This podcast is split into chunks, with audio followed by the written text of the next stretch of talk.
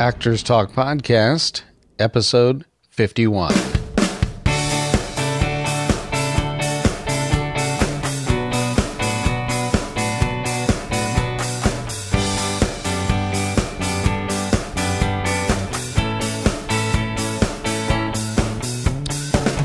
Welcome, everybody, to Actors Talk Podcast, episode 51. I bet you thought it was never going to get here. Uh, sometimes I did too. My name is Tommy G. Kendrick. I am the producer and the host of our digital get together. Man, oh man, it's been far too long since I've gotten behind this mic to do one of these podcasts, and it's great to be back. Thank you so much for everyone who got in touch to say, hey, man, are you still with us? What's going on? Are you okay? And are you still doing the podcast? And the answer is yes, I am okay. And yes, I am still doing the podcast. Just had to uh, take a little break, and it was not intended, but um, I think uh, I mentioned last time, and you can even hear in the intro to the previous episode how terrible my voice was. And I was having ongoing pr- problems with bronchitis, really kind of serious issues with bronchitis over an extended period of time. And so, fortunately, that has all cleared up. I hope and pray. Don't want to go through all that again. And then some other family issues that are in some to some extent ongoing. I have an almost 98 year old mom that I spend as much time as possible helping to take care of. She, in fact, took care of me when I was little, so it's my turn to return the favor now that she's in her senior senior years, and um, so that's taking uh, a good bit of time and time that I would not want to devote in any other way. But it's all those things have sort of conspired to derail me from the podcast for a while. But I think I've got a handle on everything now and can get back to producing episodes on a regular basis. And I'm thrilled to do that. Tonight's episode is an interview with actress and producer Anita Cordell. Anita resides in the Kansas City area of the United States. So if you're not with us here in the USA, look that up on a map and you'll find it's a very, very interesting territory and lots of interesting things going on in the Kansas City area. Not the least of which is the film production work of my guest, Anita Cordell. Anita is an actress, very busy, just going gangbusters in commercials and films. She's, um, I don't know how many commercials she has running right now, but uh, more than one, I think, several. She's very, very busy. She's a terrific uh, commercial and film actress and a wonderful producer. She's doing something that I've talked about a lot on the podcast, and that is actors getting out and being proactive and creating work. She doesn't just produce projects that she can act in, she produces projects that she is passionate about. And we're going to be talking about one of those projects in this episode. We'll talk about being a regional actor and some ep- some uh, issues with that, which hopefully will apply no matter where you are, whether you're in the U.S. or somewhere else around the world, and you may be outside a main production center, wherever that is for you. We'll talk about some of those issues that actors have to deal with in regional markets but we'll also talk about working in short films, something that I'm having an increasing interest in because I'm uh, I just I like the format, and because of my age, work for me in mainstream work seems to be slowing down, and so I'm always available and trying to make myself available to do short films, and I'm looking to produce something myself actually. So I'm looking for a project to do as a short film, even as we speak. I'm in that beginning stages of trying to find a project to do one of the projects that Anita is intimately involved in now, and one of the main topics of our conversation is a project called I Will Rise. This is an ambitious five short film series about the very serious topic of sex trafficking. And we'll be talking in depth about that project and how it's uh, sort of going to be uh, rolling out. The first of the five films has recently been completed, at least uh, production has. It's in post now, and that's called House Mother. The overarching title is called I Will Rise. The first project is House Mother, and we'll talk all about that project and producing and acting and all those good things with Anita Cordell coming up right now. Let's just get to it. All right. Thank you so much again. God bless you all. I really, really appreciate you being my listener. Thank you and I hope you get something out of this episode. i I had a terrific time talking to Anita, and as usual, I like to start off by finding out some background on my guest, where they grew up, what their family life was like, and such as that. Hope you're as interested in those things as I am. Let's talk to Anita Cordell.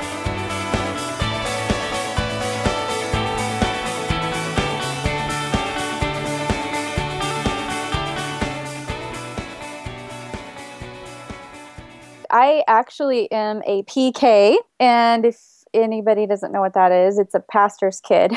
it wasn't necessarily a creative family because we weren't involved in film work or any of that nature. Where was growing up? Was that in, in Oklahoma? You know what? I was actually born in Tulsa, Oklahoma, but um, early on we traveled a little bit. My dad took a few di- different pastoral positions, so we moved around a lot. But then um, we kind of based our foundation when I was in second grade in Leavenworth, Kansas, and that's where the majority of my growing up years consisted so of. So you're pretty much a Kansas girl then. I am. Yeah. I am a true Midwestern. Did you go to college? I actually studied business management, um, business administration with an emphasis in marketing. Okay, so. well, that comes in handy. It yeah. does.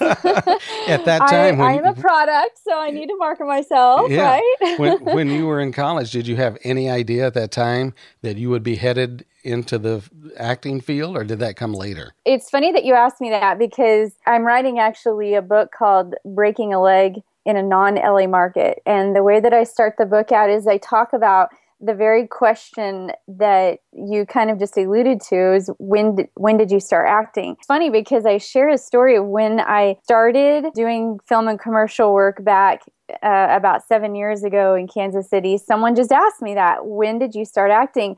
And I remember staring blankly at this person in an effort to appear like I knew a wonderful answer and I was fully prepared to make give them what they were needing. And I ended up making up an answer. And I, I'm not proud of that partial lying at all, but I, I, and I really didn't intend to just spurt out some answer. I just really didn't know myself at that time, and I remember really, really wanting to know how to answer that question. Oh, wait so a minute! Wait a minute! On, you're you're answering uh-huh. the question of when you began to act. Yeah, or like you didn't know? when did you start acting? because I, I really, honestly, I could not give them a definite answer, and it, to me, it was more than just starting in film work back seven years ago. To yeah. me, that was not not the basis of it. It happened even prior to that. So I started kind of doing this soul search to try and figure out like why did I make up that answer? And in fact, it really went to early on when, when I was younger, when my dad like I mentioned, was is a pastor. Yeah. So for as long as I can remember, I've had opportunities to be on stage, and that stage work wasn't necessarily performing in a play sure. or doing some theatrical production or whatever. He he would just merely ask us kids to get up on stage and perform, whether it was singing a song or or doing these little little tiny skits or singing uh, singing a solo or a duet or even praying, playing the piano, playing my clarinet or whatever. And I realized that that kind of actually just was the beginning of the performer side of me. Sure. Well, you know, how, how, many great singers have you heard through the years who've, when asked, where did you start singing? It very often was church choir. You know. Yeah. So there, yeah. It, it's it's actually a great ground for getting up in front of people and uh, performing whatever it is, whether it's a song or or reading scripture verses or doing a skit for a sermon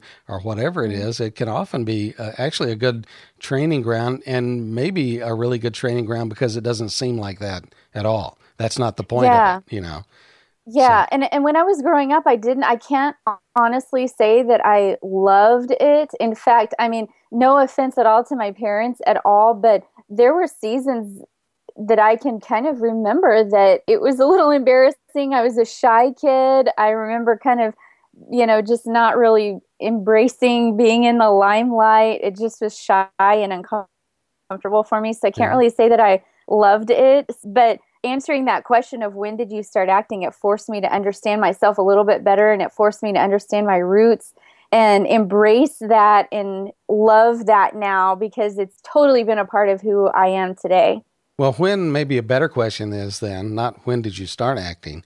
when did you feel this calling or this desire if, if it's not a calling and I, I, suspect it probably is i think it's a calling in fact to, to sermonize a little bit. I think if as as a profession i think if acting isn't a calling you better be doing something else because it's really too difficult to be doing if it's anything else. But when did you really feel a, a desire to start acting in a way that, that was maybe more on a professional level? Um, when it was probably about 18 years ago, I'm guessing, um, I I switched to a very large mega church here in Kansas City, and they were taking volunteers, and people were signing up to help with cast of this very large Christmas program called called Tribulation Christmas. And my daughter was three at the time, and they were taking little tiny angels. She kind of wanted to do it at three. And so I I signed her up with the intent of being in the background and helping in the nursery and helping get the little kiddos dressed and what have you. And at the very end, right before the one, the first opening weekend, they said we really need an adult to lead these little angels out in this big sanctuary onto this big stage. We really don't trust them, kind of thing. Would you do it? And so I ended up leading this group of about 30 little angels out as the lead angel, and it kind of just sparked a a very strong desire to to revisit this whole stage life and from then on I was a part of that production for 10 years. I remember the very last uh, time I played the lead on opening night, right before the opening night, actually. I had this huge desire to branch out of stage and get into film and commercial work. And um, it seemed like connections kept coming to me and friends kept coming to me who were doing film and commercial work and encouraging me to check into it and that's kind of where I started. I started getting training after that, and so it's kind of branched from there. How long had you been an actor when you decided that producing is something that you really should start exploring? That's a great question. I did not produce because it was like the love of my life or anything. It actually was kind of the way for me to be a part of a project called the 168 Film Project out of Los Angeles. I back in uh, 2011, I believe. I was working on a film project with Jen Gotzon, and I really wanted to to be on a team with the 168 project. And there were no other teams in Kansas City that had ever produced it, and so I submitted myself to some teams on LA, and just couldn't make it to the casting call out there and she looked at me and said anita why don't you produce it why don't you form a team in kansas city and produce eh, produce a short and so my very first project that I produced was a speed competition.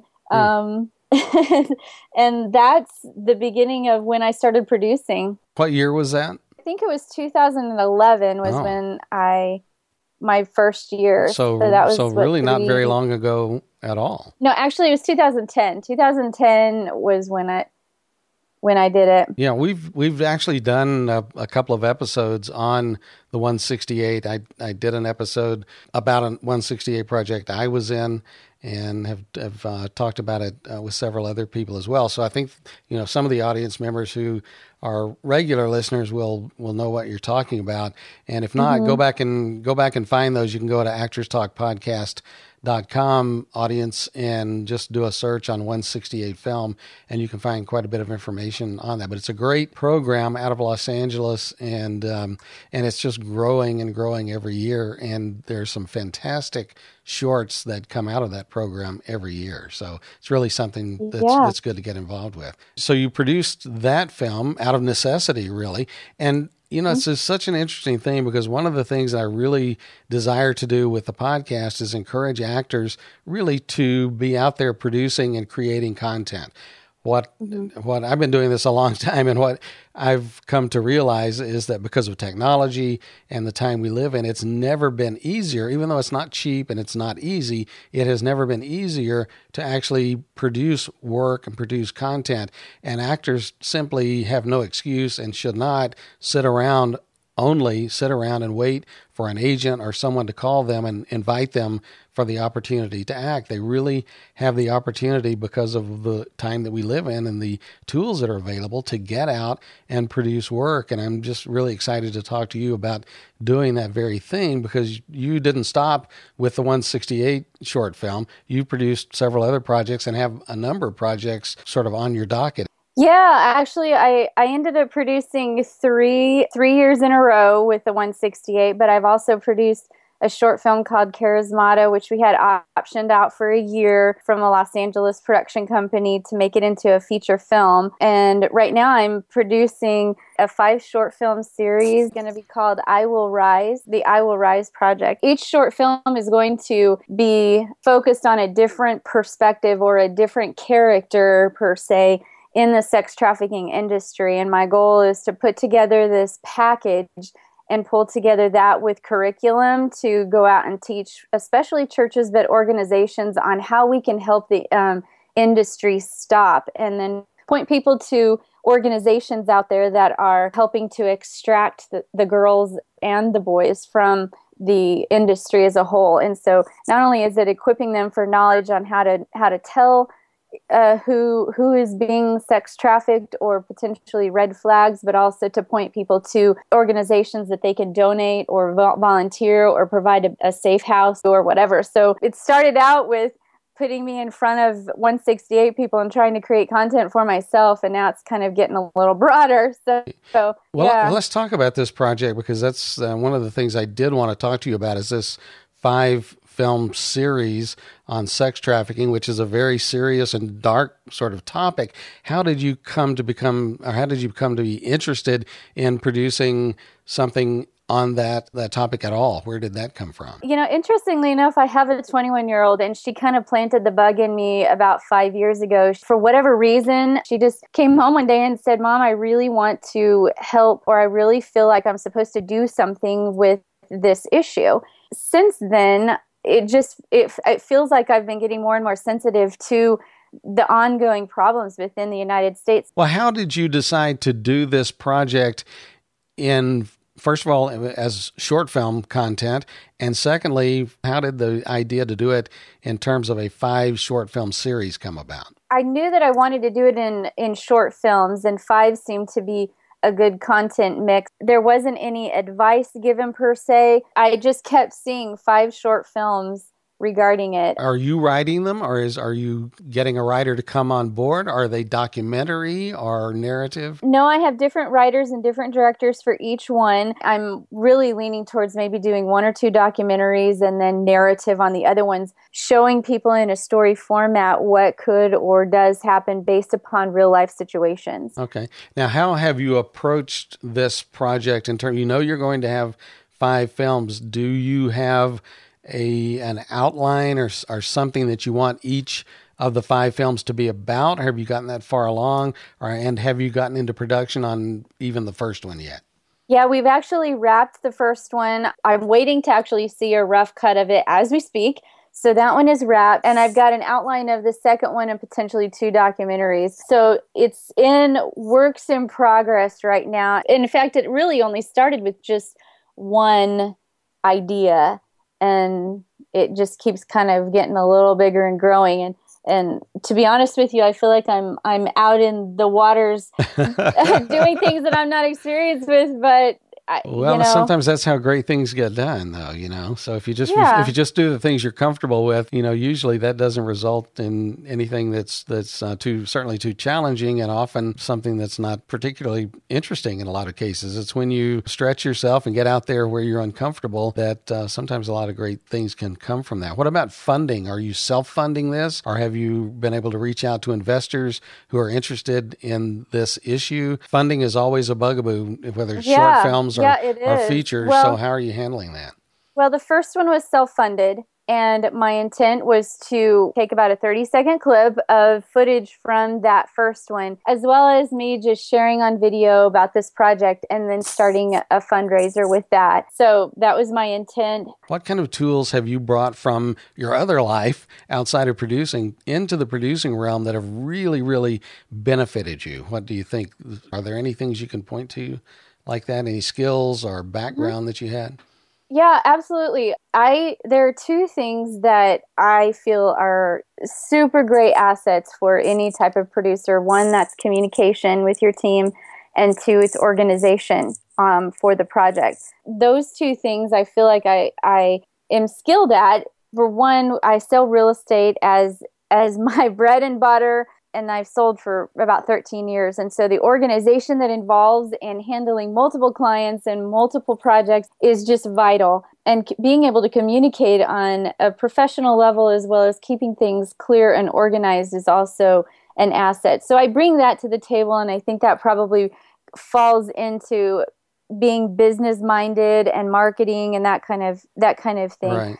Uh, then as far as like an actor is concerned from the get-go back seven years ago when i started getting on set one of the things that i've always done is to keep a spreadsheet of every single person that i possibly can that i've met on set that has really tried to invest time in either me or allowed me to be on their set or whatever. So i have a long list of directors and producers and actors and i try and stay connected with people as best as i can. That list has grown tremendously over the last seven years. So I go through and I filter it out or whatever. But reaching out to those people and at least trying to stay connected once in a while is a good thing. But when you're in producer mode, I really, really enjoy building, you know, my mass email list and talking to the to my team and letting them know what's going on. That to me seems like the best way for a team to feel like a team when the director and the producer are actually connecting and talking with them. I like those two things. I feel like I'm skilled with organization and communication for sure. What are the things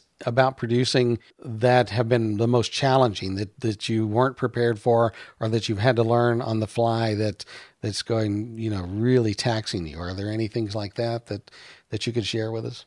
I would say probably when you have different minds, creative minds together, and there's different ideas on what would look good and what would not look good, coming to a cohesive agreement of, you know, let's let's figure this out and still love each other at the end of the day. Um, that's that's pro i mean and when you're when you're dealing with creative minds and and needing to be a problem solver at at a certain time or trying to figure that out that that creates a little bit of of challenge but i wouldn't say that that that was a deal breaker or anything like that for me I don't know. I, I I love it all, and so I'm having a difficult time trying to find out anything challenging per se or yeah. negative. I um. Well, let me ask you this: If you could only do one thing if it were acting or producing, would you be able to choose? I don't know. I don't. I don't know. Um, and, and, you know that's a great question. If I only had to choose one, acting was where my heart was, and it still is, and that's my first and foremost when I'm out pitching myself. But I also love to co-produce, bring something to life. You know, what do we do in that filler time when we aren't on set? Our creative right. mind just continues to to flow and i i don't know if i if i could if i had to give up one i don't know which one i would You are a regional actor, as am I. I'm in Texas, you're in Kansas City. Production has spread out all across the country.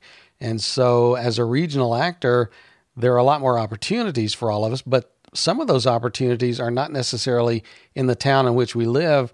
For instance, my opportunity might be in New Orleans or in Atlanta.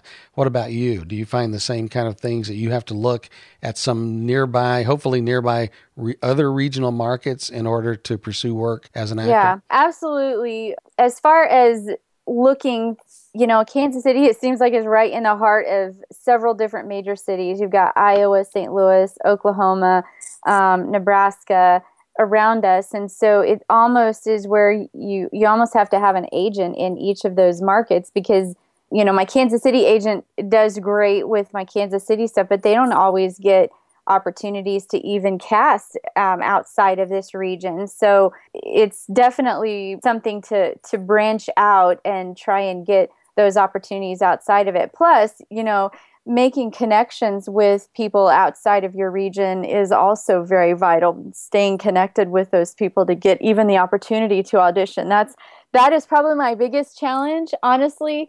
Tommy is uh, we I live in a in a in an area where the the casting agents and the and the talent agents don't tap into the actors access world and mm. so therefore you know when an opportunity comes i've got to be very diligent to try and seek out those opportunities through right. actors access or my connections sure. and so it takes a lot of time and that's probably uh, where where the challenge persists is that just looking for opportunities to audition for films is probably my biggest challenge but the regional part of it is you know you, you you definitely love the skyping and love the fact that more and more producers are embracing and accepting video auditions which has been a, a, huge change since when I first started. Now it seems like more and more producers and directors are accepting those video auditions. So once I find out about them, then it's really great to be able to audition for yeah, them. Yeah, it, it's a huge thing. I mean, here as part of the uh, SAG-AFTRA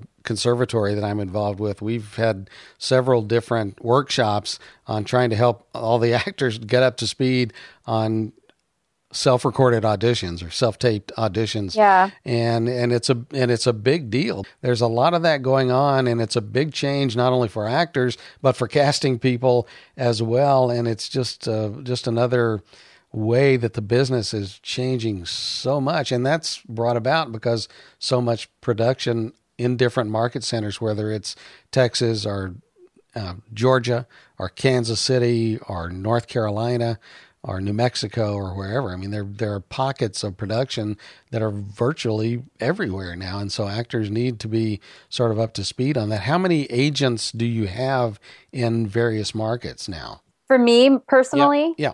Well, I have one in Kansas City, one in Des Moines, I have one in St. Louis, I have one in Tulsa, Oklahoma, and then I just secured one in Dallas. I do have one in Atlanta too, you, you got to have an agent who will be willing to send in video auditions right. for you. No, that's absolutely true. Mm-hmm. Sounds to me like the agents that you have don't necessarily have overlapping territories, and that's good. Being in Kansas City, where they only will represent you really or look for projects around like a 100 mile radius, um, you almost have to have an agent in another market if you're willing to travel and you're wanting to expand your territory and branch out. So, that was my goal is to just continually expand myself out and get little agents and i've booked um, things from almost all of them so it's it's been well worth it for me to at least try and get that that um, expansion Right. Now, when you, you when you work in a different territory, and this is something that we all face as actors, and I'm bringing this up because there may be some actors who are, are just beginning or, or really haven't had to deal with this yet. Do you have to work as a local hire in those various markets, or will will they transport you in and you know give you housing and per diem, or how does that work in the areas that you're working in? You know, um, in the areas that I'm working in, it's kind of a mixture. I've been flown to various projects, um, you know, and that's been my that's been mainly my experience. Is they will fly me out or they will pay for my mileage. Um, but when I first started out, if you're wanting to, you know, branch out immediately, and if you don't have the credits that that would help, you know, you might have to be willing to drive three hours to go and do a project that, you know, doesn't pay or whatever. And and that's another whole situation. But I mean, there have been times where if if there's a feature film, there was one feature film that I really believed in and I loved the director and I needed to go down to Tulsa for uh, meeting my new agent and I arranged my trip to help him on his project and and then uh, I got a pretty sweet role with it. So I think that uh, you know it depends on the project. It depends on what our goals are, and it depends on you know what our goals are as an individual actor and what we're wanting to do with our career. And those are decisions that each individual actor is going to have to make. I mean, there's some actors that will fly places just to be on a TV show, and that's fine. And then there are other actors that that would never do that. So, you know, there are times if I were a, a, young actor, if I were 18 and just starting out and looking to build as many credits as possible, I think I'd go almost anywhere, you know. and there yeah. are and there are places to go because it's it's worth it to get that ex- not only that experience but to build those relationships and that's something I wanted to get back to. You said something so incredible. I hope that people really pick that out where you talked about making this spreadsheet of people that you work with.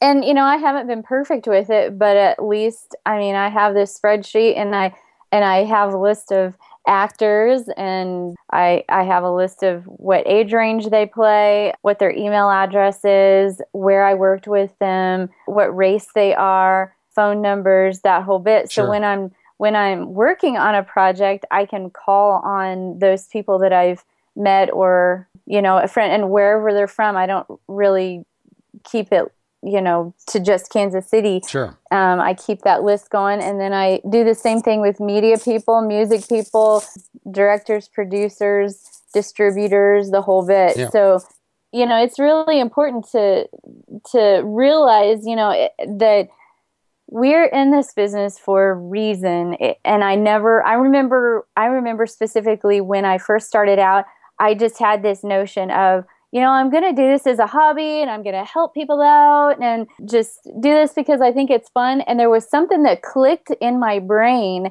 when I started getting paid for work. And somebody told me, Anita, once you get paid, you're a professional at this, is not just a hobby anymore. You've got to switch your brain around and and really take note of are you really doing this as a hobby because you love it or is this truly a profession? A business that you're really trying to pursue. And I, I just remember the mind shift of that. And when you really look at it that standpoint, you stand taller on set. You you start to feel like this is truly a business. You stop cracking as many jokes and cutting up and all that kind of stuff. Just presenting yourself a whole lot more professional on set. And I think that is what that's what separates people. But when i when i realized that this is a profession and there's a reason why why i'm in this business and i look at the connections that i've made and i really believe that introductions and people that i make are divine and i may not know the reason why at that moment but i have a responsibility to at least try and stay connected to them. Yeah, uh, it's, it's it's you know if nothing else comes out of this episode, I think that is such a fantastic thing for people to understand is to to make those relationships and keep track of them in an organized fashion not because you're trying to use people but because it's a good a good thing to keep up with people so that you can support them and what they're doing whether they have a job for you or not. And people appreciate that. So so you just finished your first short film in the five film series. Is there a title for it yet? Yeah, it's called House Mother. House Mother. okay. Uh huh. Okay. It's, the, it's from the perspective of a woman who is a house mother who trains and takes care of the girls who have been pimped. It's a dark topic and it's something that you're going to uh, try and market to churches, you think. Yeah. So, how do you approach a series on sex trafficking and and make it realistic enough to be effective, but also understand that you have an audience that you know you can't go too far with it yeah you know first of all there's not any cursing in my projects so that that's one language is one thing that i don't worry about and as far as showing the actual acts of things Um, it's more insinuated and shown visually. Like in in House Mother, one of the considerations that we had to think about was what age of girls would we use. Girls start to typically get pimped around the age of 12 to 13 using girls around that age versus using girls that might be 17, 18, 19, it would be more impactful to show that true life. So, what I did was due to the fact that I'm a pastor's daughter and I'm very faithful to my church and have been faithful to several churches here in Kansas City, and people have watched how I live my life, I was able to bring people on board and bring mothers on board with around that age girls who trust me who read the script and who knew that I was not going to endanger or infringe on their daughter's innocence. And so that I think is key when you talk about relationships and you talk about a dark subject, you've got to have somebody who is doing it with the right purpose and not to just get somebody um, on the set to infringe upon someone's innocence Sure. because there the reality of it is there are directors and producers out there in this world that are just as dark as the sex trafficking industry and so you have to be careful about that that is one consideration. And so we had to be sensitive. And so i talked with the moms and i talked with the daughters and having them on board and we got more girls than we had intended we only wanted three or four but we ended up having like seven or eight they were actually representing a vast amount of girls their age out there that were being victimized Do you, You know, ha- do you have anybody working with you as an expert or someone who maybe has you know come out of that situation or anything like that? I, I have had several people who are actually in the industry helping to extract girls, read the script, give me advice, tell me stories to help me move along the the story or give me ideas on what I could do differently on set. You know, one of them actually goes to my church and she's uh, helps extract girls from the industry and so um, I do have people who are helping give ideas and and Well, it's a help. great it's a great issue. You know, obviously, unfortunately, one that needs addressing. You know, Hollywood has addressed this, but it's Mm-hmm. always in a movie. As, and as much as I like the movie Taken, for instance, Mm-hmm. you know, when you see a big budget action movie that deals with sex trafficking, in a way, it almost diminishes it as a real problem. You know what I mean? Because it's it's Yeah. it's somehow the the the intent is to make it an action thriller, but it almost doesn't seem real because you know it's over the top violence and all that. And so I mm-hmm. guess you know subliminally you think well it's all over the top and it's just a a Hollywood Yeah. movie, but it's a real real problem. Well, and one of the things too about Taken is when I first watched that movie, I thought to myself, oh my goodness, that goes on in our world, and not even realizing that it could happen right here in our country, you know, where, where people might be taken, but not necessarily to a different uh, Right. continent. Sure, you know, across sure. but I, I think that when I started embracing a little more knowledge, because it was not knowledge that I really wanted to know about, to be honest with you, it's something that I still, with fear and respect for what is going on and the, the people who are who are victimized, it's not fun information to learn about, and Sure. it's not it's not a comedic subject. And No. so i think that one of the things that i i believe happened to me and what happens to so many people in america is we live in this bubble and we don't think especially in the bible belt region we just don't see a lot of stuff going on. And so therefore we block it out of our brains. We block, block it out of our our little feelers and our sensitivity tracks are way off and the reality of it is, Kansas City is ranked fairly high in the sex trafficking industry, Wow. and people just do not know about it. And so I think that bubble is what what I'm trying to break. We as a society need to be more engaged with our children. We need to be more engaged with what's going on in our country. We need to be more engaged with what's going on in society, you know, from the clothes that our daughters are wearing and to who their friends are, who their mentors are. And if we as parents would do our job, our daughters will be safer. So, House Mother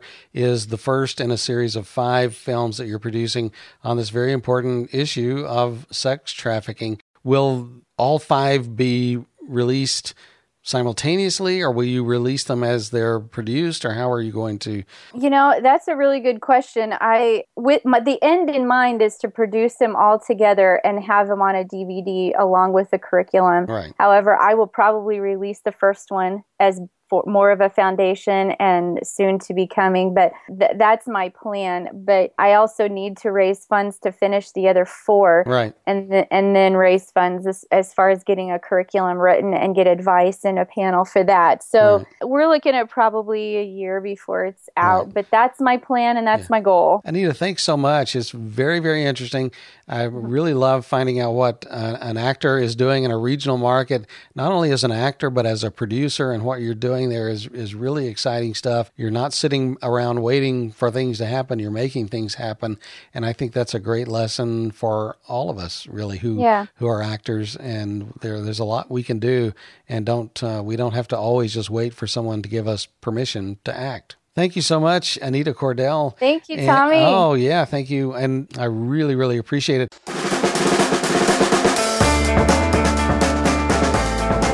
Well, well, well. Anita Cordell.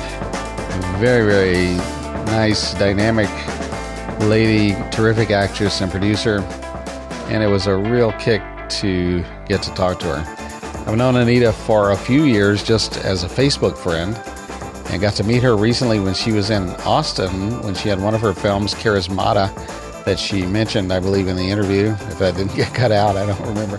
Uh, she had that film here at uh, the Attic Film Festival a few months ago, and I actually got to meet her in person.